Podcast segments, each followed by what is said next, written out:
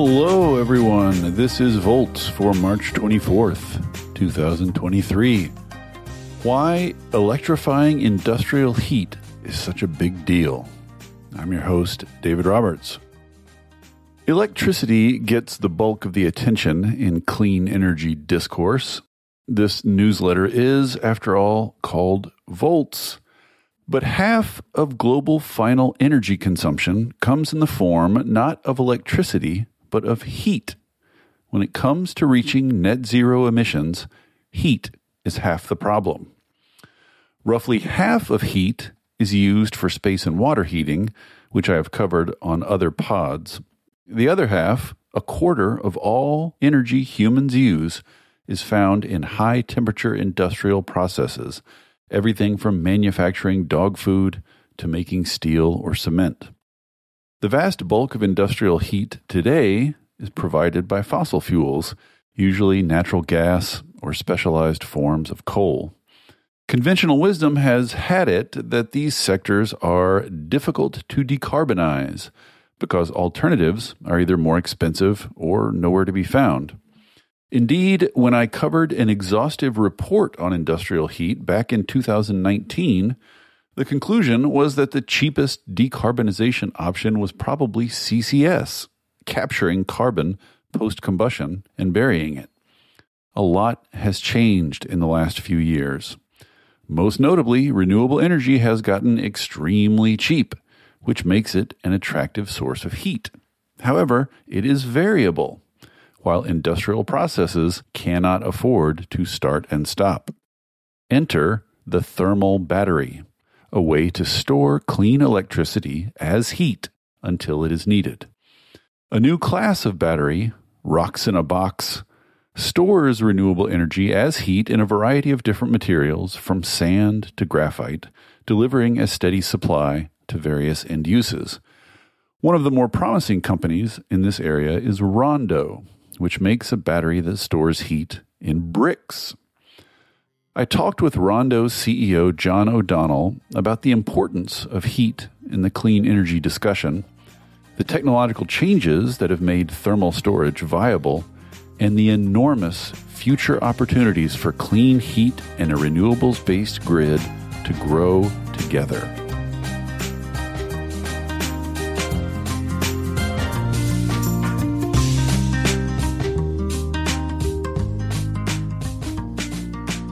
All right, uh, John O'Donnell of Rondo, welcome to Volts. Thank you for coming. Thank you. It's a great pleasure. I am so excited to talk to you. I've been geeking out about thermal storage for over a year now, just wanting to do something on it. And there's so much there. And I find that, you know, unlike a lot of electricity topics, which I cover, there's just not a lot of baseline familiarity out there among let's say, uh, normal people. So there's a ton to cover from the ground up. So I want to start at the highest possible level, which is to say, let's just talk about heat. Like in the clean energy world, electrical power gets a lot of attention, a lot of discussion, a lot of technological development. Everybody's got their favorites, everybody knows what's going on. But then there's also heat, which uh, you know is this sort of weirdly ignored not so much anymore but you know up till pretty recently ignored. So maybe just start with an explanation of why heat is important. If you care about clean energy why you should care about heat. Thank you. Sure. Uh, it's a great question and that context you just provided is of course dead on. There's a really simple answer. Heat industrial heat is 26% of total world final energy consumption. Whether you are making baby food or fuel or cement or steel, the manufacturing processes vastly, predominantly use energy in the form of heat, not electricity. Globally, it's three quarters of all the energy used by industry is in the form of heat. Again, whether you're pasteurizing milk or melting steel. And, you know, the DOE has just created a new office focused on this topic. We're thrilled about it. Their assessment is that industrial heat is 11%, I think, of all total US CO2.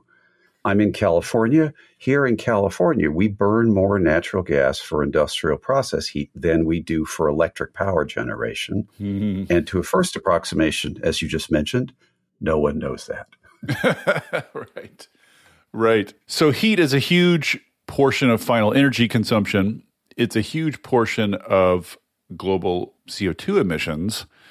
So maybe give a sense of like what percentage of total heat final consumption is industry? Like how's the total heat pie divided up?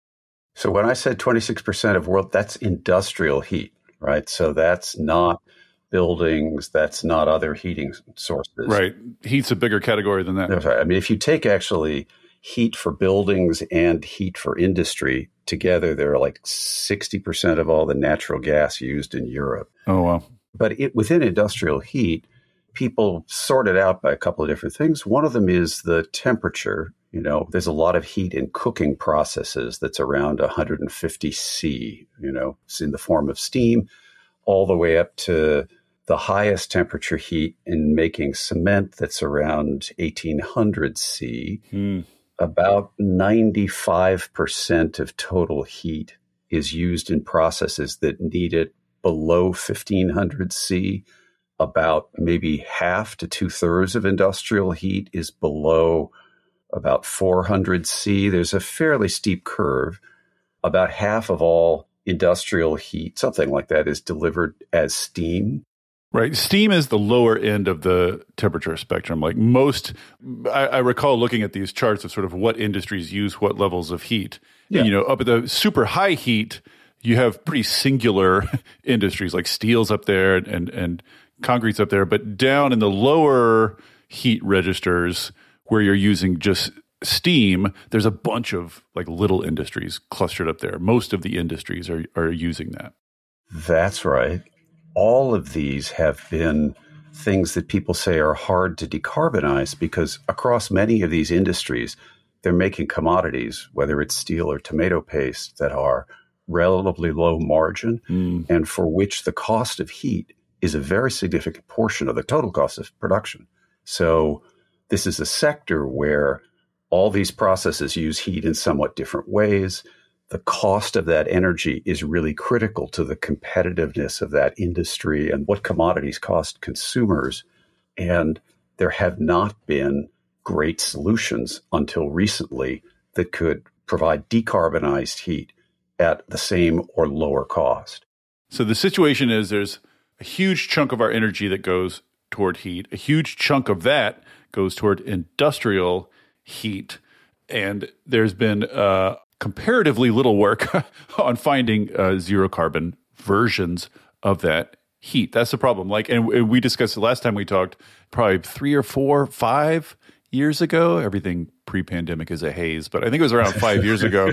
I covered this big comprehensive report on industrial heat options. Like, what can we do about industrial heat? And it went through the options, and basically the conclusion was that continuing to do it with fossil fuels and just capturing the emissions post combustion was the cheapest option for a lot of these heat uses. And I, you know, I dutifully reported that, but I didn't like it. I don't, you know, I didn't like the idea that that's the best we can do is create these Rube Goldberg machines where we're you know digging up carbon, burning it, capturing the carbon, burying the carbon again, et cetera. I was like, surely that's not the best we can do. But things have changed a lot since then. So maybe just run through what are the low carbon heat alternatives and which ones have emerged recently and what has changed that has helped them emerge. Yeah, thank you. You said for a long time there hasn't been much work on this. I would say partly there hasn't been so much success on it. It's a problem I, have been working on for 15 years. no offense, John. and in two previous solar companies, we wound, who are a lot of the team here at Rondo worked with me there. We wound up delivering more than half of all the solar industrial heat that's running worldwide right now. But to say that's a drop in the bucket is oversizing a drop. uh, you asked exactly the right question that like what are the options? Because the world has really changed. There has always been the option of burning biomass which is more or less sustainable but very high cost high air pollution and very very limited availability. Other kinds of biofuels like renewable natural gas you know, if we take it to a giant scale, it might power as much as 1% of our industrial heat. Uh, and, you know, that's, it's easy to laugh about, but it's true. The thing that has profoundly changed is what the wind and solar PV industries have accomplished over the last 15 years.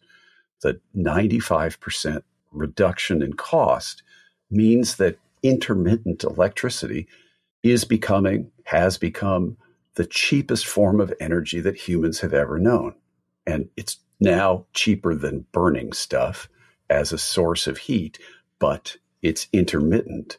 So, mm-hmm. how do we take that intermittent electricity and use it to deliver the continuous heat? I mean, you you turn on a, a, smelter or a factory or even a you know a tomato paste plant you run it for months or a year on end it has to have continuous heat or the it will be damaged. It's worth just pausing to emphasize this. The vast majority of industrial processes are continuous. They cannot run intermittently. They cannot stop and start with the sun and the wind. It just would be wildly uneconomic. That's a beautiful and concise way of saying it. Like there are processes where if they get a half second interruption in their energy supply, it takes a week to restart the process. so Yikes. reliability is a very big deal. So what are the tools we have for that intermittent electricity, which is becoming plentiful and, you know, in places right now, you can have essentially unlimited amounts briefly every day at prices far below fuel prices. We have hydrogen, electrolytic hydrogen, uh, make hydrogen, compress it, store it, and then combust it. That works, although electrolyzers are today expensive. They're coming down in cost, but the laws of physics bite you in that it's a, you get about one unit of heat for every two units of electricity because of the chemical steps involved. Right, all the conversions. Yes. But can you just dump hydrogen into existing boilers and kilns? Like, is existing equipment hydrogen ready, as they say? Uh, not exactly. I, it's hydrogen ready for a f- few percentage of hydrogen, but when you look at a boiler, 95% of its lifetime cost is the fuel, not the boiler. Right. So, upgrading boilers to run that other fuel that's something that you would do if the economics of that fuel were sensible. Got it. Right. Now, at taxpayer expense, we're creating a period where hydrogen, electrolytic hydrogen, is going to get down to the same cost as fossil fuel in the US with tax credits. But again, intermittent electricity by itself today is cheaper than fossil fuel. It doesn't need tax credits to get it to that point. And now there is this emerging class of electric thermal energy storage systems that don't do chemistry. They just convert electricity to heat directly and then store the heat because heat storage. Another thing you could do, I skipped over, is you could, of course, store electricity in a battery. Right. Uh, which would be the most expensive thing. But, you know, if you have a coffee thermos on your desk, it's storing energy. As it happens, right the energy stored in your coffee thermos is more energy than the energy stored in your laptop battery. Huh. And it's a bit cheaper than your laptop battery. Storing heat is is cheap right now in the thermos. What do you have? You have hot water which stores a lot of energy per degree and an insulation thing around it. Depending on how good the insulation is, that'll tell you how long that thing will store energy. All those things have been around for a long time and suddenly, okay, how are we going to heat these things electrically? How are we going to use simple technology? Because most people who are working on electric thermal storage are doing simple things. There are some exotic things using conductive materials, liquid metal things, but there are simple things that people are doing also. You're hitting directly on something that is why I love this area so much, why it's sort of kind of caught my imagination so much. Like, you really have a situation here where electricity was just more expensive than fossil fuels for these purposes up until like five minutes ago. So, exactly. In terms of looking for opportunities for just storing, you know, now that electricity is cheap, we're looking for ways to store it and use it as heat in a lot of ways for the first time. And what that means is there's like very simple low hanging fruit all over the place. Like, you know, because the way I think about it is like my generation, maybe like younger people than me, when we think of technology or advanced technology, we generally think digital, and that generally means opaque. Like we don't know what's going on in there. Even cars these days, like so little of it is mechanical anymore, and so much of it is digital and computerized. It just seems opaque to us. And these technologies of storing electricity as heat are so delightfully simple. Like you're literally just heating up a rock, you know, and that's like, you might say that heating up a rock is literally the oldest energy transfer mechanism that humans have available to them. It's probably the very first, you know, way we moved energy ever, literally. So it's just fun to me in that it's it's almost it's almost like a childlike sense of discovery to it. Anyway, that's just my that's completely off topic, but one of the electric thermal energy storage technologies actually uses rock and on the outside of the pilot it says welcome to the new stone age. And there's a mast- there's a mastodon as the, as the mascot. So yes it's it's a well understood thing yeah. So just to sort of summarize where we've been so far you got you need all this heat. Up until very recently it was overwhelmingly cheaper to do it by combusting fossil fuels. A lot of the alternatives to fossil fuels are more expensive than fossil fuels, but now recently along comes renewable wind and solar electricity, which are cheaper than anything. So now the challenge is well, how do you get the heat from the wind and solar electricity? As you say, the applications are running around the clock. Wind and solar come and go. So, in between the wind and solar and the applications, you need something that's going to store that wind and solar that can release it in a steady flow. Exactly.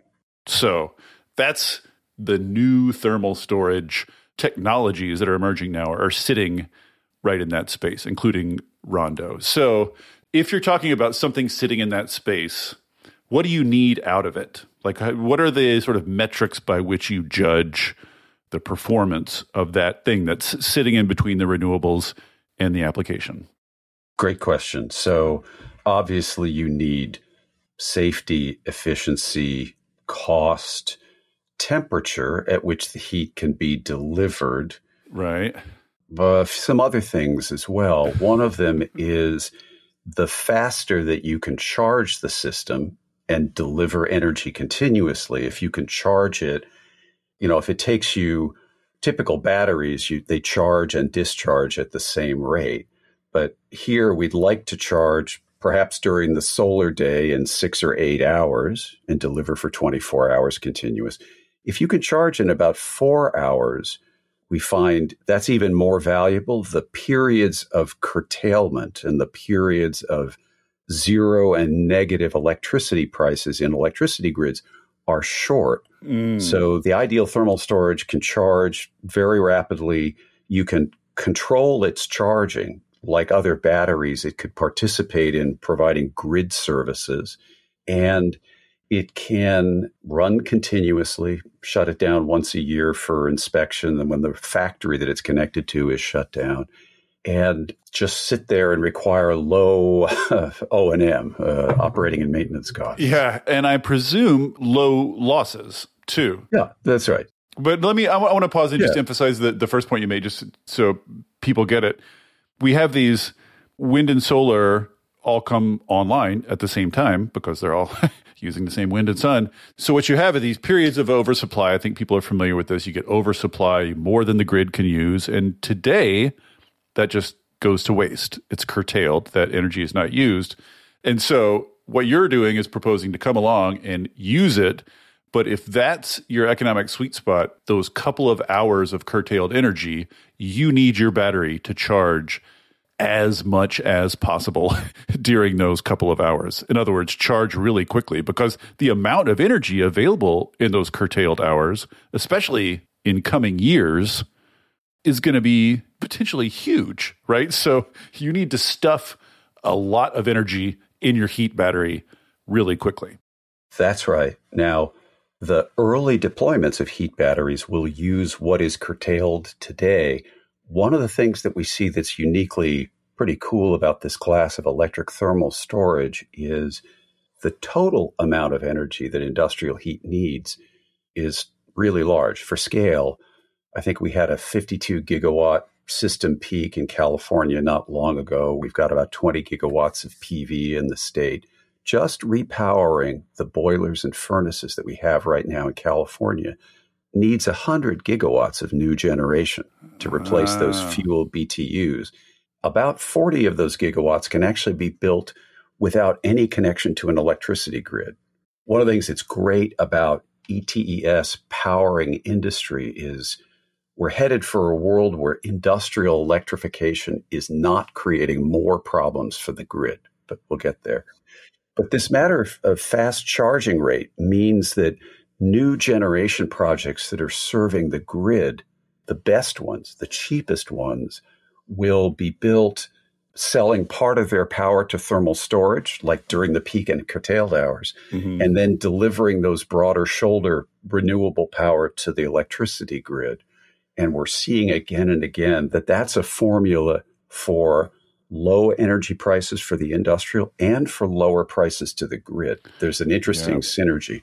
Yeah, we're going to get into that synergy in just a second, but I want to I want to focus on how we're evaluating the heat battery. So we want it to absorb a bunch of energy quickly, fast charge. Yeah. And then we want it to hold that energy with very little losses. And this is the other fact about thermal storage that blew my mind that I do not think is widely appreciated, which is the incredibly low losses here. Like people are accustomed to, I think, you know, like if you want to store energy in hydrogen, you're losing about 50% of your energy through all the conversions, yes. like a 50% efficiency ish. Yes. Batteries, lithium ion, you know, depending, you're getting up to 70s, 80s. Uh, I don't know what the standard average is. But just heating up a rock, you get 90 to 95% of that heat back out of that rock. That is wild to me. That's right. Yeah. The least efficient of the thermal energy storage systems are around 90%. We happen to be 98%. That's just crazy. So the heat just sits there in the rock and doesn't go anywhere. Well, uh, fill up your co- thermos with hot coffee, take the thermos and wrap it in a couple of blankets, open it up three days later, the coffee is still hot. Right. right. It's, it's not like a chemical system where there's self discharge or something. The only place energy can go is either lost to the environment through insulation or delivered to the target. So it's a lot easier than it sounds. A lot of people think, oh, this efficiency couldn't be possibly the case. It really is almost embarrassingly simple. And now my question though is when we say 95, 98%, what are the time horizons of that? Like if I fully charge your thermal battery, and we're going to get into the guts of your thermal battery here in a second, but if I fully charge a Rondo battery mm-hmm. and then just don't do anything to it, how long would it take for all that heat to be lost? Like what is the time horizons we're discussing here? again, the, the use case that we're considering, that we're targeting, is it's discharging continuously. Right. It doesn't need to hold it that long. I'm just like that's right. Theoret- theoretically, I'm that's wondering. Right. Theoretically, that's right. Because the one place where you are holding energy, we've got a food factory that runs shift work. They operate one shift five days a week. So yeah, you're storing some energy, and you got more energy on Monday than you did on Friday afternoon. The short answer is we lose about 2%, 2.5% per day. So if you were holding energy multiple days, there would be self discharge. But that's because we were designing for a particular use case. Mm. Again, you could decide the rate at which your thermos loses heat by, you know, if you wrap it in a blanket, you could make it store energy for months on end. then the question is, is that valuable? if you really want to store energy for months on end, if you want to move energy from July to January, chemical storage is a great thing because it doesn't have self discharge. Right. If you are in a place where you can have a salt cavern and you can make hydrogen in July and pull out in January, okay, that's great. Right, because the hydrogen you pull out in, in January contains the exact same amount of energy exactly. as you put right. in the hydrogen. As long as it didn't leak out, right? right. but yes. So in the hours to days, maybe multiple days, rarely a week time horizon that you're working in, you're getting 98% efficiency. 98% of the energy that goes in comes back out to the application. Yes, in that use case. That's right. I think now that we're uh, focused in here on the heat battery, let's just discuss what the Rondo heat battery is. And maybe while you're telling us, tell us what some of the other options in this space are. I know people are heating up, you're heating up bricks, some people are heating up giant chunks of graphite. I think sand is on the on the table. I don't That's even right. know what all the options are, but like what what are yeah. people trying in that space? The one technology that's been at scale for quite a while that's been used by the solar industry since the 1980s is using nitrate salts, which melt at around 250 right. degrees. Salts. That's right. They're stable up to about 600 C. And so you can have a big tank of cold salt, which is something like 600 degrees Fahrenheit. It looks like a transparent liquid, but huh. uh, stay away from it. Uh, and a tank of hot salt, and you heat by pumping from one to the other and pull the heat out going the other way. I built my first molten salt test facility back in 2008 at a national lab. I remember there was a hype cycle around molten salts that has kind of faded. Why? Uh, why has it faded? Like, why? Why are rocks preferable? The more you know about it, the less you like it. it's, and it's it's one thing to use it in a solar power station where there's nothing in there for a mile away except for the turbine. It's quite another thing for an energy storage facility to be put inside a factory where people right. are working. When I mentioned safety first, you don't want a system that can catch fire or spill a superheated liquid that would burn everybody or release toxic gases. Yes. I'm not aware of any molten salt projects that haven't sent at least one person to the hospital. so there's the molten salt systems. And again, they work, they're proven, but they have proven challenges. They just require a lot of engineering to contain. Well, and that's another matter that you've talked about previously which technologies get cheap. Right. Uh, molten salt systems are a lot like they have the nuclear reactor characteristic that every one is bespoke those mm. tanks at that site with that engineering. And there has not been much learning capable to drive cost out.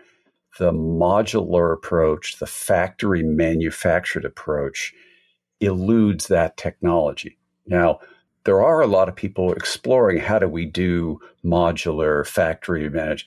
And one of the things that you first do if you want to store heat is okay, what's it cheap to store heat in? As you mentioned, stone, crushed rock, various kinds of rocks in a box, or yeah. sand in a cylinder where you build an industrial strength hair dryer, you blow superheated air through the rock or the sand bed.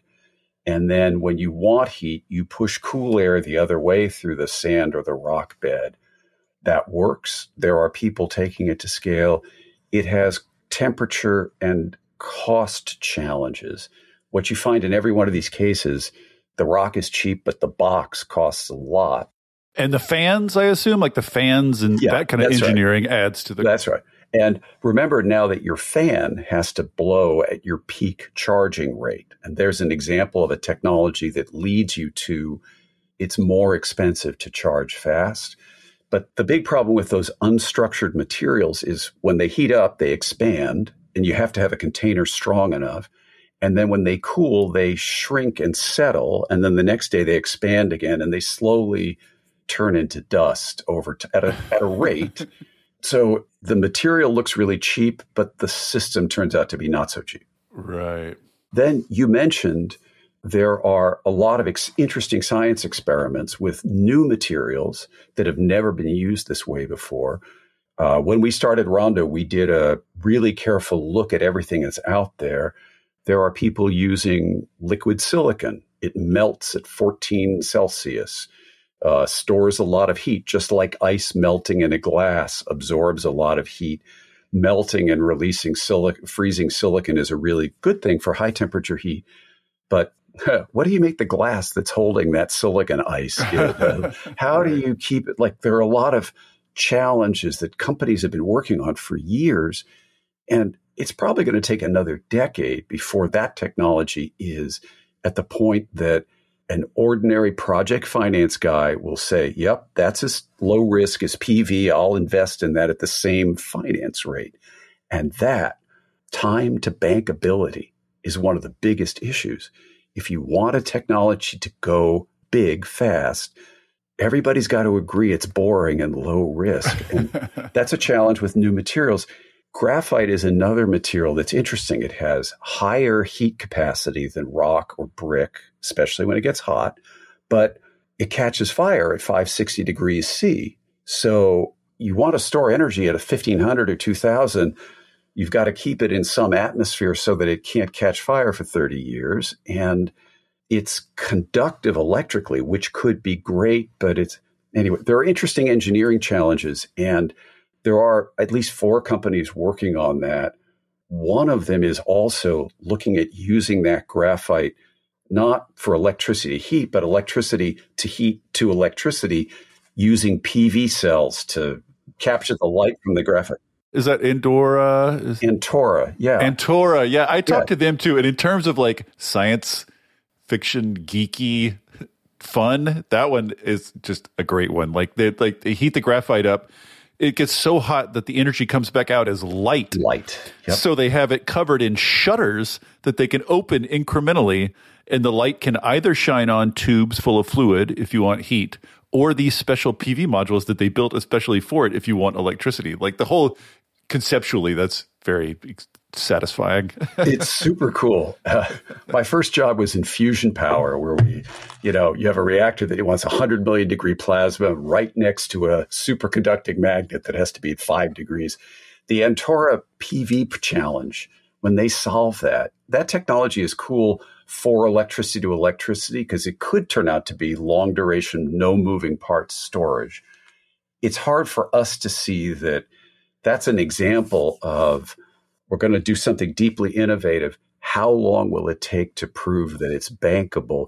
Mm-hmm. And, you know, what we're doing is much more boring. The back to electricity is their super their superpower is back to electricity. Yeah, I want to discuss that, like w- the the ability to go back to electricity and what you've we'll lost there. Yeah. We'll get to that. But you guys yeah. have settled on rather than any of these, you know, materials science fun time experiments, bricks. Yeah. Okay. how much? How, uh, somebody told me this the other day. How much? How many gigawatts of batteries are there in the world right now? Do you know? I don't know. Somebody told me there are about three gigawatts of batteries in the world right now. Lithium ion batteries, you mean? Yeah. So, how much heat storage is in running in the world right now as we speak? There's about 30 gigawatts of heat storage running right now in 1828 was the first patent for a thing called a Cowper stove, which is a tower with a thousand tons of brick in it that has air passages that on a one hour cycle, the still combusting exhaust of the blast furnace is blown down through that tower and heats mm-hmm. all the brick to about 1500 C. And then for about 20 minutes, fresh air is drawn up through the tower and it's providing this the inlet air to the furnace and it's delivering 115 megawatts of heat for about 20 minutes. Crazy. And then it's heated again for so it's so these things are heated and cooled 24 times a day. They last 30 years. There's a million tons of that brick in service right now at the blast furnaces around the world. And these are just ordinary brick bricks that people are familiar with? Like, what are bricks made of? So, what, what, are they? The, the, term they use, yeah, there are a bunch of different materials, but two of the most abundant elements in Earth's crust are silicon and aluminum. Silica, silicon dioxide, alumina, aluminum oxide, are two of the most important minerals. Different bricks are made of different mixtures of silica and alumina. Mm-hmm. And it's there are other kinds of bricks as well that are even higher temperature, but alumino they call it aluminosilicate brick. It's higher temperature brick than in your fireplace. Looks a lot like it, and it's what is in every if you have a ceramics kiln, that's what's in your ceramics kiln liner. If you, you know, it's in a cement kiln, and it's again used in all kinds of areas. It's people have been making brick like this for thousands of years. Brick is made from dirt. I mean, certain kinds of dirt. Mm-hmm. You mix it up, you put a little binder, you throw it in a kiln, and you've got your brick. So if I'm looking inside a Rondo box, am I literally just looking at a stack of bricks? Pretty much. The one thing that's different are breakthrough. So the brick, as you know about brick, it's brittle. If you drop a brick, it'll break. Right. You also know that brick is not a good heat conductor. That's why we make fireplaces out of it. So if we want to heat it fast, we have to heat it uniformly. If you stuck a brick and you had like one side in a bucket of water and the other side in a fire, the brick might fracture. Hmm. But if you put the brick in the middle of the fire, it'll heat up rapidly to the temperature of the fire. You know, it's one of those ideas that once you see it, it's obvious, but it only took 80 design revisions. if you look inside a Rondo unit, what you'll see is a brick stack that's full of these open chambers. It's a checkerboard of open boxes surrounded by brick and brick surrounded by these open boxes. And electrical heaters are embedded directly in the stack and they provide radiant heat within those open boxes. And because thermal radiation of every object in the universe goes as the fourth power of its temperature in degrees mm-hmm. Kelvin, as I know you remember. of course. Uh, things that can see each other get to become the same temperature by exchanging heat. So the result of this was we found a way to directly, rapidly heat the brick. And this is an alternative to blowing hot air over the bricks. That's right. Which which A would require more engineering and more money, but B also might not heat them uniformly, like might heat one side before the other side or something like that. Hot air, you can heat them uniformly, like the blast furnaces do that. But in that case, you have the same electrical heater that's in something like a hair dryer, and inside a hair dryer, the heaters are mostly radiating to the metal plates, which in turn are heating the air mm-hmm. which in turn would, in this case, heat the brick, there'd be a couple of hundred degrees difference between the final temperature of the brick and the temperature of the wire. In our case, that's about five degrees. Ah, so instead of using the wire to heat the air to heat the brick, you're just sticking the wire in the brick and the wire is heating the brick directly. That's right. So we just last week we announced the world's highest temperature thermal energy storage system running. That's not because we use different heating materials than others, it's because of that physics insight that led to that structure. That's right. Ah, got it. Okay. Just quickly, like what's what are the, some of the engineering challenges here? Like, do the bricks expand and contract when they are are heated? Or do they degrade over time? What are, what sort of things are you dealing with here with bricks that you had to overcome? Yeah, there were lots of things because what we're talking about is kind of at some level obvious, and people have done really good work on this previously.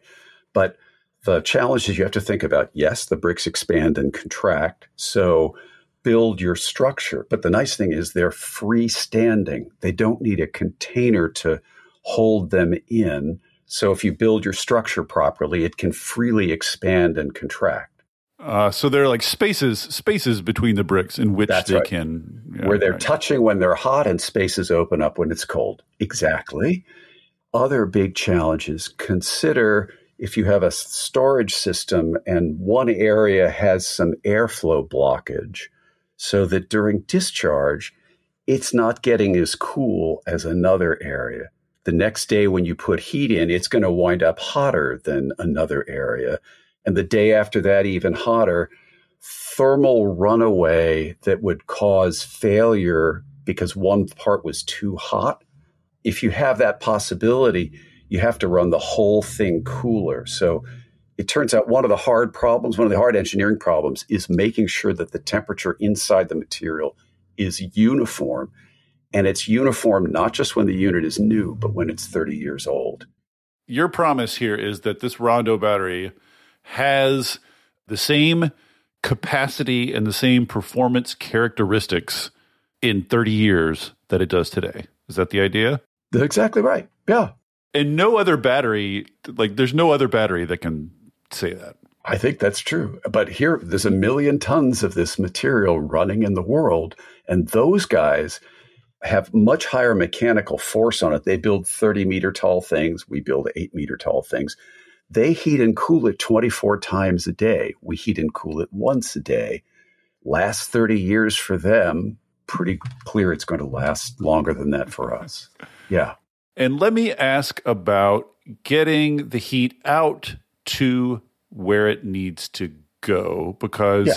you know, as I have been reading about, I, I did a thing on a company a, a while back that was using concentrating solar to superheat a fluid, and they could get to these levels of heat that are germane to you know concrete and whatever the higher end the higher temperature applications but only at a particular spot, right? It's got to be right yes. where the sun is and where everything's coming together in that one spot. Yeah. And then, of course, you face the challenge of how do I get that heat to where it needs to be without losing a bunch of the heat? And this is, you know, this is sort of the, obviously the other half of the thermal energy challenge. And and there's sort of two challenges. One is making it into steam, right, for all these lower temperature applications, and then I don't know, making it into what for the for the steel or, or the super high energy. I don't even know how you transfer that high version of heat. So, like, what what what are you using on the back end? Yeah, so the the every combined cycle power station in the world has a jet engine that's generating electric power. Its exhaust is around 605 C. That exhaust is passed through a boiler, a heat recovery steam generator that drives a steam turbine that makes extra electric power. So the world knows how to build those boilers that run on about 600 C air. Got it. The Rondo storage is much hotter temperature than that. We mix down, and for the systems that are delivering steam, we work with leaders who build conventional boilers, and we've engineered the heat battery to include that boiler. So the basic oh. heat battery models are exact drop in replacements for particular models of industrial boilers. They're just about the same size. Stick us next oh. to your existing oh. one, hook us up to the pipe. You're replacing a fossil fuel run boiler with a heat battery and a boiler in the same space. Yeah, we think of the heat battery as from the substation to the steam flange in that case. So it is a like for like drop in replacement. The less work the customer has to do, the better off we right. are. Yeah, I was going to ask. Uh, I, I mean, we might as well discuss this now because this is obviously one of the. This is something you run into with battery chemistries all the time, right? Which is just like there's so much existing infrastructure that even if you have something clever and fancy and new that's super cheap, if it requires all the facilities to update themselves, you're just starting way, way, way behind the eight ball. So that's right. So to what extent is the sort of Rondo heat battery plug and play, like in a low temperature steam application yeah. and like a steel plant? Like, sure. can you want can you wander into any of these and just switch out with no pause? All of the energy. So the the top four categories in the United States, the DOE just gave a talk recently, and the top four categories in descending order of industrial heat use are chemicals, food and beverage, paper products that includes everything from toilet paper to you know cardboard, uh, then cement, and then steel. So for chemicals, about a third to fifty percent of all the heat is steam. For food and bev and paper products, it's all steam, and for cement and steel, it's none of it is steam. So we are simultaneously we're delivering drop-in boilers today and simultaneously with our investors and partners building and developing the calciners, the ethylene crackers, the kilns to drive particular industrial processes because you made this point about the solar tower. Yeah, you have a spot that's 100 meters up in the air where you can have your heat. But what we want the heat is in some process unit. And uh, look, we have 200 years of designing industrial process units that are powered by fuel. Which of those can we retrofit? Where will we need to design new things? We were given a grant by the Danish government. We have a project underway to design and pilot a true zero cement process intermittent electricity to zero emission cement. Mm. Most of the work in that project is the design of a calciner that instead of internal combustion runs on superheated air or superheated CO2. So uh, it doesn't all happen all at once, but it does all happen. But mm-hmm. some of it will, the high temperature things will take more work to integrate because industrial plants today were designed with magnificent engineering and heat balance and efficiency, burning fuel. And so, as it happens, everything that runs on steam, easy drop in. All the high temperature processes, we have work underway now and hope to have results over the next couple of years that use this same thermal storage platform. Mm-hmm. But this first commercial battery that you've deployed now, which by the way was just last week, I think, what application is that, or what temperature level is that? Yeah, that's targeting steam, steam, steam, steam, and steam. The, um, the particular installation is at a fuel producer and it's at a biofuel producer. You know, whether you're making renewable diesel from soybeans or animal fat or ethanol from corn, about half the total carbon intensity of that fuel is fossil fuel that was burned to produce that biofuel. And we can set that to zero. So mm. we can produce biofuels that are about half the carbon intensity of what they are today. Interesting. Our customer is really a visionary that's going to zero because the other thing that's been talked about a lot with biofuels is combining carbon capture of the biogenic CO2 in those facilities. As it happens, using Rondo for the heat eliminates about half the total carbon intensity. Using carbon capture eliminates about the other half. And together you get a, about essentially a zero CI, a zero carbon intensity fuel. That little unit we just started up is the pilot for deployment of a series of larger ones to do exactly that to produce zero carbon biofuel. Very interesting. So let's pull the lens back a little bit, maybe talk about business model. Is the idea long term that if I'm a, say, I'm a manufacturing facility and I'm, I'm making, I don't know what, baby food, is the idea that I buy a Rondo unit and install it in my factory, or is the idea that Rondo comes in, sets things up, and sells me heat? as a service? In other words, am I buying the equipment or am I buying the heat or some of both? Yeah, over time, there are as many answers to that question as there are to how conventional gas turbines and steam turbines are sold, right? Sometimes people own their own cogeneration plant. Sometimes they contract with someone else to provide them electricity or heat as a service. The renewable heat as a service business will develop the same way. In the United States today, there's a huge community of developers who know how to shave a few pennies off solar and wind electrons, but have never really looked at these industrial facilities. In Europe, actually, there are already renewable developers who are out there originating renewable industrial heat projects. So, first of all, Rondo is offering on four continents commissioned, guaranteed, installed heat batteries. That's the foundation. We are also originating and financing heat as a service, principally in North America. Interesting. Because, again, whether you make baby food, as you said, or steel, you don't drill gas wells to get the fuel to run your process. right. You buy energy as a service. Your capital dollars, most folks want to spend it on their own processes. Right.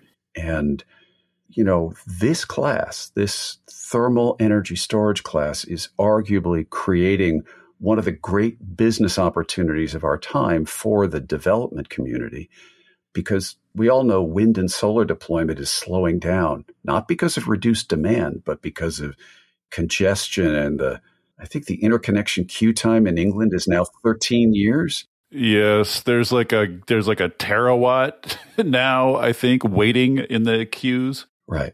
Rondo heat batteries, our basic unit, the RHB 300, needs 70 megawatts of generation.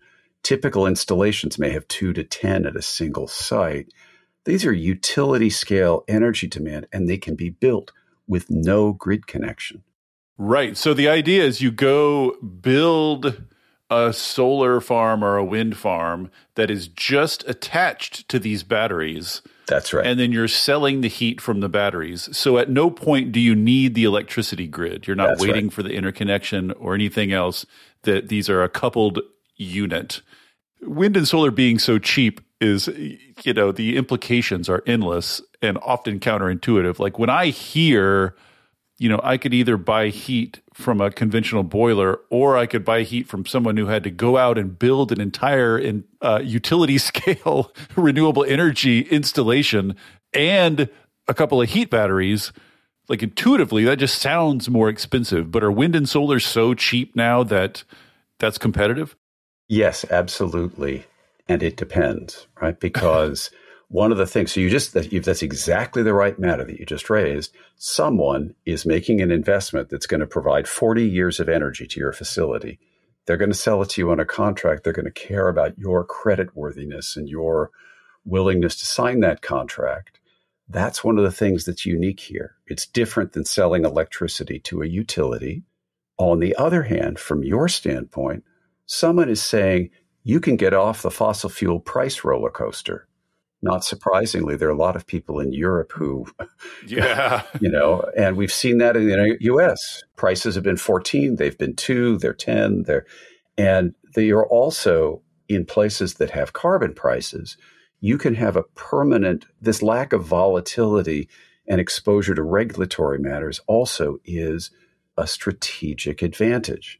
A friend of mine said, Why were all the factories in England built on the coast? It's because where it was cheap to bring the coal low cost, reliable energy supplies are the foundation for industrial investment.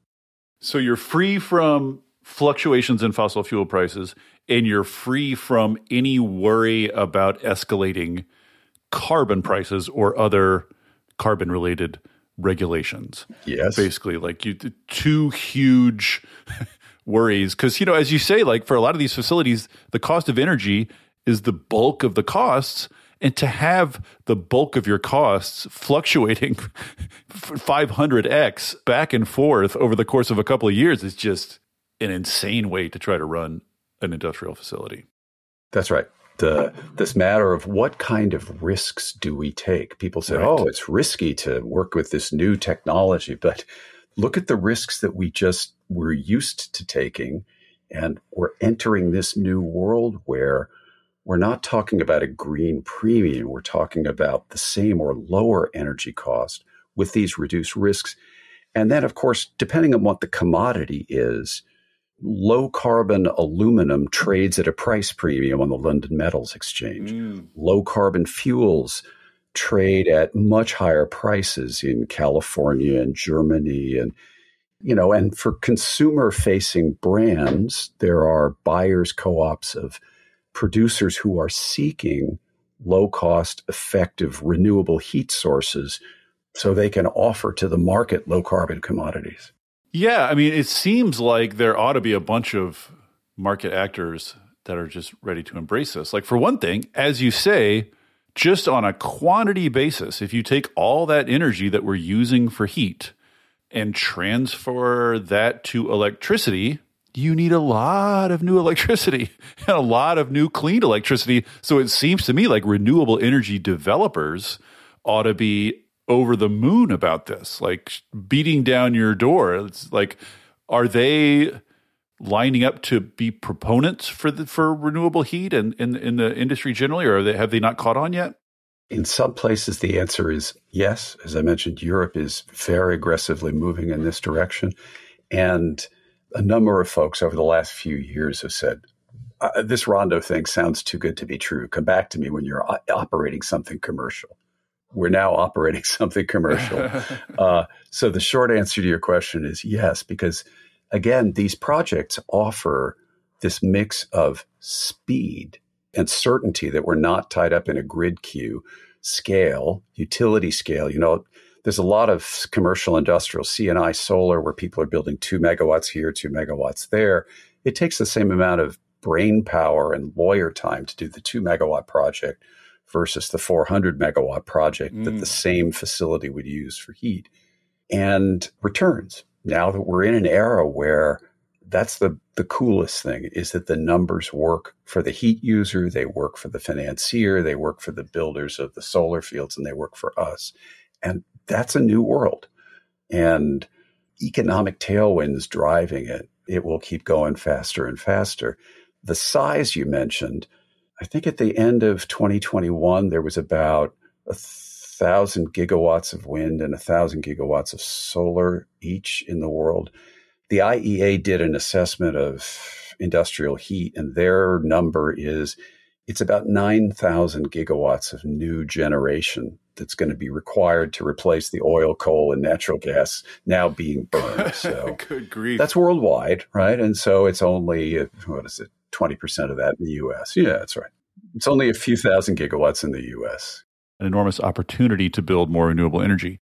Yeah a similar question is, and, and I have always had this question about electric vehicles too, which is, you know, electric utilities are sort of notoriously stressed, worried about this death spiral, they're worried about grid defection. And you represent potentially just a wild new load, a new responsibility for them, something that natural gas utilities were doing, were handling is now all going to transfer and be their responsibility, which is just a way for them to grow and invest and, you know, just a, a wild new opportunity for them. Why aren't they at the front of the line, beating down the door, trying to make this happen faster? That's a great question. And they are. One of our investors is Energy Impact Partners, whose backers are the North American electric power industry. And for sure, the lowest cost way that we're going to decarbonize all of civilization is electrification. And for sure, the electric industry is at the heart of that. One of the things that's really profound about what we're doing for them is that electrification, you know, you install an electric furnace, that furnace is now running on wind power 30% of the hours of the year, and the other 70% it's a new load on gas fired or coal fired power stations until the grid has fully decarbonized. Right. These thermal storage systems, these things can be dispatched by the utility the same way they dispatch generation. The deal is not that I want a megawatt continuously. The deal is I want 24 megawatt hours today. You deliver them when it's convenient. These things become an asset in the electricity grid and a solution to these problems of variability and overgeneration and balancing. Right. In, in the same way that sort of any controllable load helps grid stability, these are controllable. Yeah, but people talk about controllable load. I mean, demand response, for example, right. is a load that you expect to run all the time, but you can turn it off during emergencies. That's not this. This is something that, no, no, you're going to dispatch it so that it never takes a single megawatt hour of spinning reserve or gas fired power generation. You're going to dispatch it so that it never raises the peak demand on your transmission or distribution mm. system. You can manage it with telemetry from the grid operator.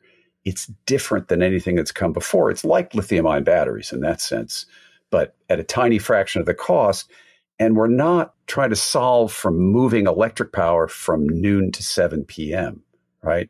We are taking that electric power and replacing gas combustion principally in North America and oil and coal combustion. We're opening an entirely new segment to renewable deployment. So, yeah, the electric utilities are getting engaged. Now, they face all kinds of issues with the regulatory frame that we have for electricity, of course, they're already facing those matters as renewables deploy, and there's some new challenges. But yeah, there are people actively working that issue, and we're thrilled to be working with them. So if I'm, you know, I'm a, a I've got this manufacturing facility, I've got a big Rondo battery, and I'm trying to decide between two options. One is I could build my own off grid behind the meter generation, you know, solar and wind. I could put my own solar and wind up, or I could just get on the grid and time my charging so that I'm chasing the clean energy on the grid, so that I'm only charging when there's clean energy on the grid. Do we have any sense of which of those will be more economic or why you'd want to go one way rather than the other? I'm just wondering how many of these sort of self contained, off grid, purpose built renewable energy installations there are going to be. It seems to me like intuitively like that ought to be more expensive and like what you ought to prefer is just for the grid itself to clean up so you have more so it's easier. But like what's the what are the what are the choices there? These questions are right at the heart of the matter. You're dead on. And I'll give you the long answer. The short answer is it depends, and it depends primarily on where you are. Pre war economics, one project in Europe, uh, large operation that wanted to replace a 250 megawatt gas boiler. They could install a 250 megawatt electric boiler and eliminate their scope one.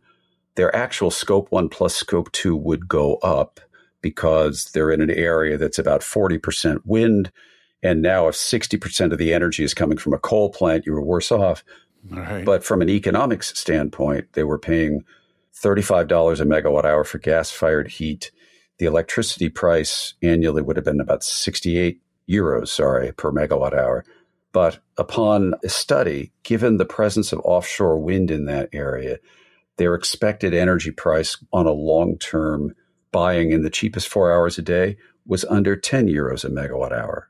So that's an example where the grid connected thing is exactly right. And it will only take four years to get the grid upgrade done, of which about three months is construction. Mm-hmm. so, in a lot of places, the grid connection for grid projects is a matter. Oklahoma last year had 2,000 hours of negative wholesale prices. If you put a project that, you know, in Kansas or Oklahoma, you have energy prices that are slightly negative on an annual basis if you can charge very rapidly, if you are allowed to participate in the wholesale market. There are regulatory obstacles. But in theory, in Oklahoma, during a time of negative wholesale prices, your facility that's that's running off a Rondo heat battery could be paid to charge itself. That's right. Is that how that works? Is that what negative prices means? That's, that's what so negative prices mind, means. That's so mind blowing. So, well, again, and we have lots more of that coming. I know you've spoken to folks about the IRA. The production tax credit coming to solar is going to broaden the areas of the country where we see intermittent negative prices. Because, of course, if I'm getting $20 a megawatt hour for tax credit, I'm perfectly happy to generate when prices are negative 19. Right. Yeah. So that's just crazy. Technologies like this that can absorb those periods are going to lift the price floor. They're going to benefit all the generators, especially the generators that can't turn off. And we're pretty excited and but again it's can we connect to the grid can we capture those prices because if you can like there's enough heat to absorb all the curtailed power in That's the right. US times a gazillion. Like, you know, like theoretically, if you could hook up all heat right. to electricity, you'd never curtail again, or at least not for decades, probably. Of course, subject to where is the heat load versus where is the curtailment. Some curtailment is regional, associated with total generation. You know, some of it is transmission constrained. So, but to a first approximation, the answer, yeah, that was correct. Yes. Yeah, that uh, again seems just a, a, a, crazy business opportunity for everyone involved. Yeah, we agree. but you do, but you do expect to see um, these off-grid, custom-built renewable energy installations purely powering heat batteries in areas, say, where the grid is congested or the grid is dirty or the interconnection queue is unusually long. You do expect to see those pop up? Well, as I mentioned earlier, and just for scale, California has on the order of 20 gigawatts today. We need 100 gigawatts of new PV just to replace the BTUs of fuel now being hmm. burned for industrial heat. About 40 of those gigawatts, because of where the things are sited, could be built with no grid connection at all. And, you know, most of them will need some kind of grid connection. We see again and again that the new renewable project development model is going to be building a project that part of its electricity goes to industrial heat, into a heat battery, and part of it goes to the grid. And that that's the sweet spot Right. that delivers lower cost electricity to the grid and we're absorbing what would have been curtailed power from that new purpose built thing to get all the power we need for the factory or the cement kiln or whatever. Right, right, right. Yeah. If I'm a renewable developer and I catch wind that there's this whole category of renewable projects that don't require this unholy paperwork nightmare that they all go through now, again, like I just can't imagine that they're not going to be stampeding in this direction. I mean, I hear them complain about this constantly. So, yeah.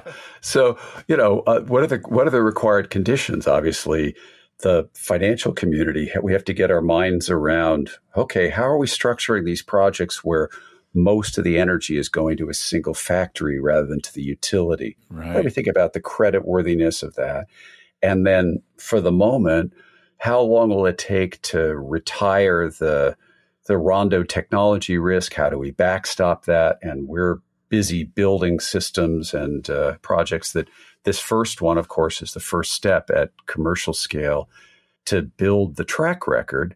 But again, there's a reason why we chose these century proven materials specifically so that, you know, once you turn one of these things on and operate for six months, there's nothing left to prove. Right? We know it works, and we Right. already know everything is durable. the brick heats up, the brick cools down. It's not, uh, again, it's so simple. And exact, but that exact material, there's a million tons of doing that around the world, doing that right now in much more severe service. So, Mm-hmm. but yes, it's simple. That's that's right. And I would imagine also that this space is going to see a lot more entrance Absolutely, and competition of course. once once it's kind of uncorked and, and it becomes clear what the opportunity is. Look, trillion dollar markets don't happen without lots of people trying to enter them, and Right. nothing could be better. Right? That's what we urgently need. Right. One other question about industry about location matters. You mentioned you know industry clustering along a coast where the coal's available. As more and more of our industrial activity in general and civilization gets hooked up to cheap renewable energy, do you see something like over the course of I mean I guess this will take years and decades, but do you imagine areas of intense renewable capacity, like with lots of sun and lots of wind, becoming new attractors to industry? Do you see global industry starting to migrate to renewable energy? Is it that much of a chunk of the cost of an industrial facility that it might be worth someday literally moving to it? Uh, the short answer to your question is yes. Just look at what happened with the shale gas revolution in the US. Right. Vast investments in petrochemical and other manufacturing immediately shifted to where, you know, huge employment growth shifted to where those where that low cost energy was. Mm-hmm. And, you know, there's a question of how fast these transitions happen. You know, Václav Smil likes to talk about, oh, it takes a really long time. But there are lots of examples where that is not true. Just again, when the rules changed and combined cycle gas fired power generation was allowed in the US, we saw giant capital flows and giant rates of transformation. Now, that took awareness, it took enough experience that investors could say, oh, yeah, I'll build that giga project because I know it's going to work. It took awareness of the kind that you are building, uh, that these opportunities exist. But the long term, yes, absolutely, that's right. That'll be such a interesting geopolitical, you know, like of all the forces in the last, you know, 50 years or whatever that have moved industry around the globe, this will be just a completely new version of that. It's going to scramble all the all the previous uh, alliances. Yeah, but there is one example that's even faster, which is not just the long term, but the right now. A couple of weeks ago, I spoke at the Munich Security Conference in a session with a number of industry CEOs and Ursula von der Leyen, the European Commission president. And President von der Leyen said, Look, there are three wars underway there's the ground war, there's the energy war. He thought he would bring us to our knees. And there's a clean energy war, mostly with China. And mm. a huge challenge before us today is how do we get off gas? Mm-hmm. But we need to get off gas without deindustrializing. There have already been giant plant shutdowns and layoffs because of the unavailability of gas right now and the forecast on availability of gas longer term. Europe's bullets in the energy war are clean electrons, mm. domestically produced, stable, low cost sources of energy. And again, we and all the other electric thermal storage technologies, because we save twice as much gas per kilowatt hour as hydrogen, we're an important part of speeding up that transition there and preserving an existing industrial base. I think the same thing is true in the US as well. As carbon prices come into the world, as you know, as gas prices rise, the competitiveness of US manufacturing on the world stage is going to be affected by how fast can we make this transition to renewables. And, you know, it doesn't happen all at once, but there are beyond the climate drivers, beyond the huge business response that we've just seen in the last five years to the climate drivers, the pledges, and not just pledges, but action that we're seeing across all kinds of industrial producers. We are really at an amazing moment. I kind of wish we had gotten started with what we're doing here at Rondo five years ago, because but five years ago, what we were doing looked stupid, right? I mean, go back 10, what we're doing, somebody could have figured out earlier.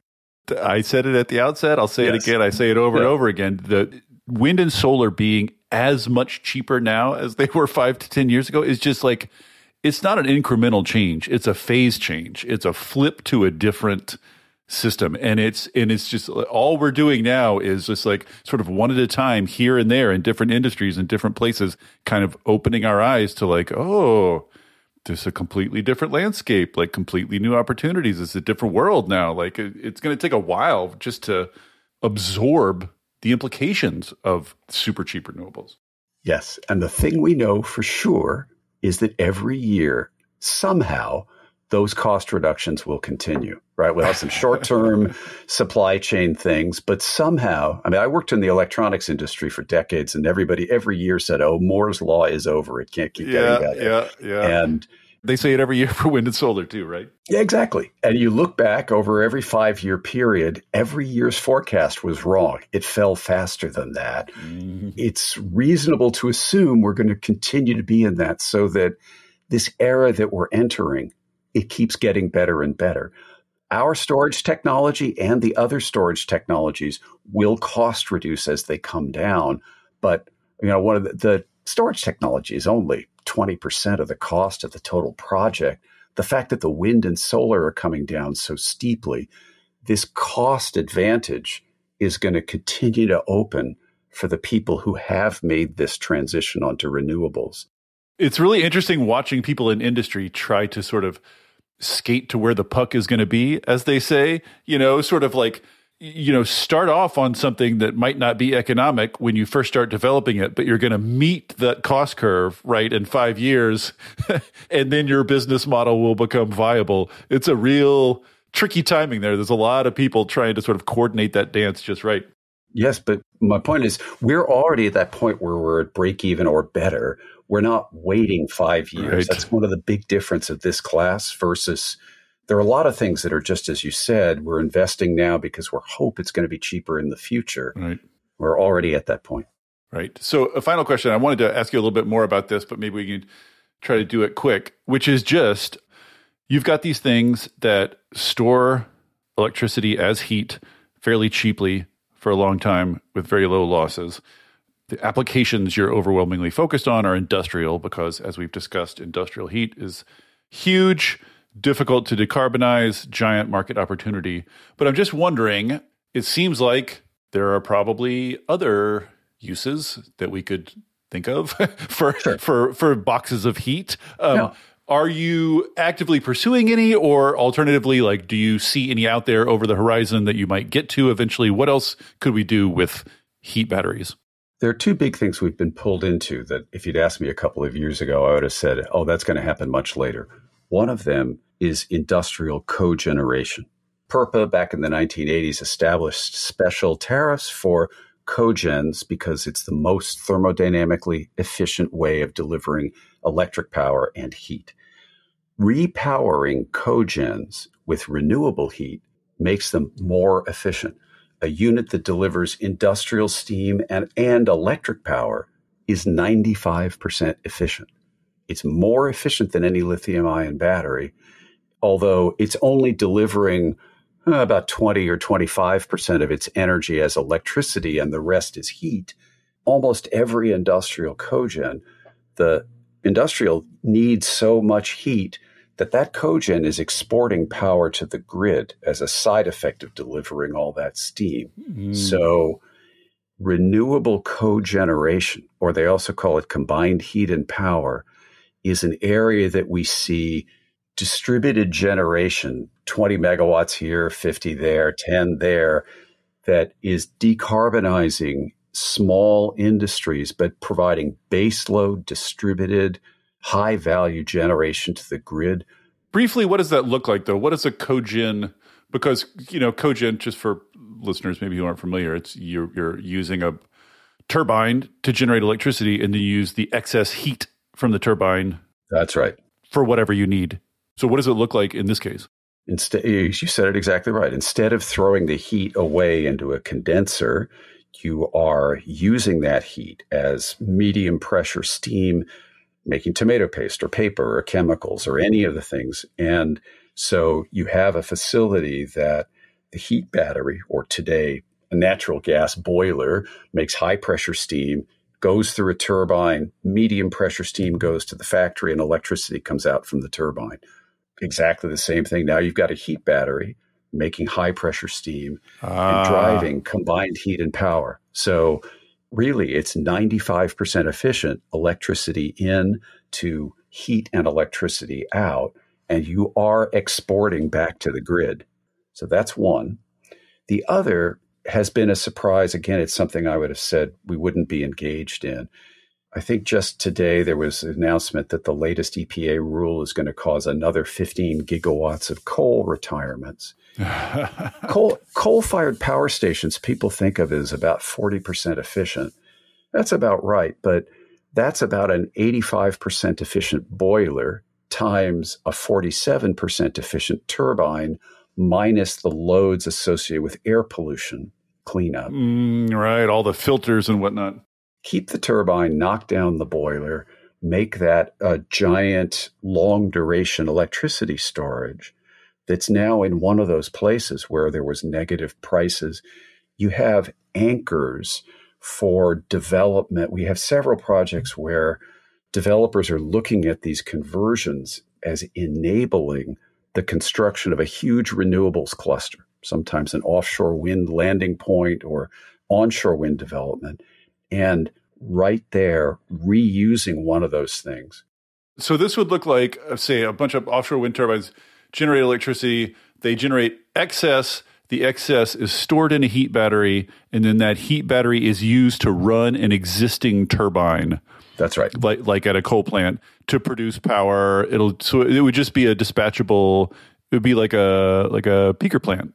However, you want to use it. That's right. Whether you want to use that to take intermittent and now get to base load underneath the intermittent, but it's an electricity storage uh, approach that reuses all the infrastructure, including the turbine. It is lower efficiency than electrochemical batteries. It's far lower cost. Those are large projects. Uh, I'd say that's the other one that's a little longer term out. The cogeneration, though, the combined heat and power, is more efficient than any other electricity storage technology, right? More efficient. Mm. So I think those things will happen first, and we'll see about both of them. If I'm repowering a coal plant turbine, that electricity to heat to electricity conversion is lower efficiency than what I would get from electricity to lithium ion battery to electricity. That's right. But the coal turbine provides other services like inertia that are needed to make the grid work. And, and it's already there.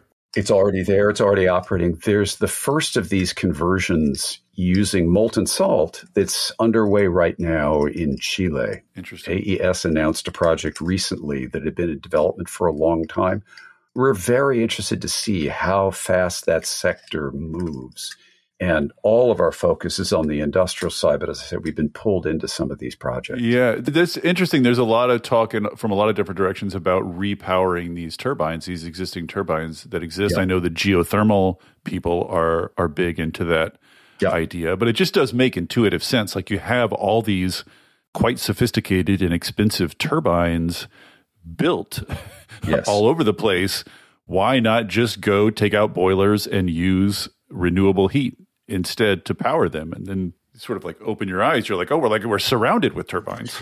Yes. But this brings us back to one of the little laws of physics about temperature. The higher the temperature of heat the more efficiently it can be converted to electricity. Those coal plants use burning coal. Geothermal systems make heat at lower temperatures. Yeah. they can't directly because we're the highest temperature storage, we're the only one today that can repower those coal plants at higher than their original efficiency. Is that no limit? Like no, it's it's removing the losses from the boiler and removing the losses from the station load. So it basically it's getting the net power efficiency much closer to the gross and leaving the gross unchanged. Interesting. Pardon me, we're diving in too deep. But there is interesting, there's very interesting synergy with other lower temperature heat, with waste heat recapture and with geothermal heat, where some of our customers are showing us stuff where they're combining high temperature heat from storage and recapturing some lower temperature heat. And it's going to be very interesting to see how that develops in terms of innovation for Rondo itself, and I promise this really will be the last question. I'm just wondering what what um, you know, brick is simple, and the the whole system is simple, as we've been saying. That's part of the that's part of the delight of it. But I'm wondering where are opportunities for big innovation? Do you have materials science? Like, is it within reach to heat bricks up hotter than you've got them to get up to the full whatever 1500 C or whatever insane super hot? Like, what's the innovation horizon for you?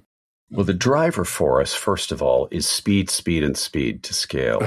right. We're manufacturing in two locations now. Uh, a lot of our material science will be driven by qualifying other sources of materials. We've, you know, produced now on three continents, little pilot scale things. So one chunk of material science is about just getting this to million ton a year scale you know, the company formal goals are 1% of world CO2 in a decade and 15% in 15 years. And there are no material blockers to doing that. It's okay, did we execute properly? Did we find the finance and developer partners?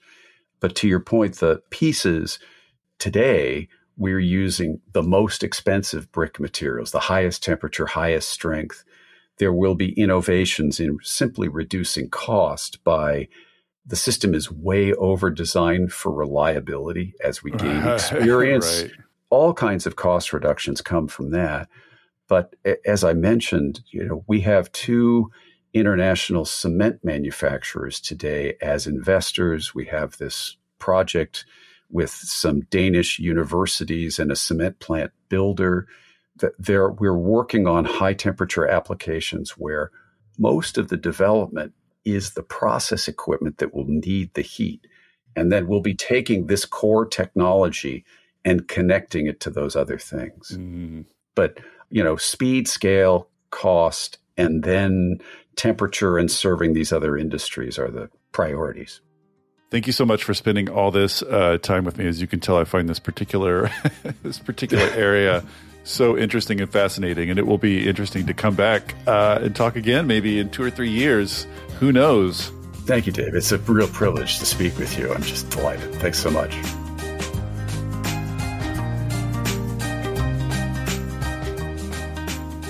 Thank you for listening to the Volts podcast.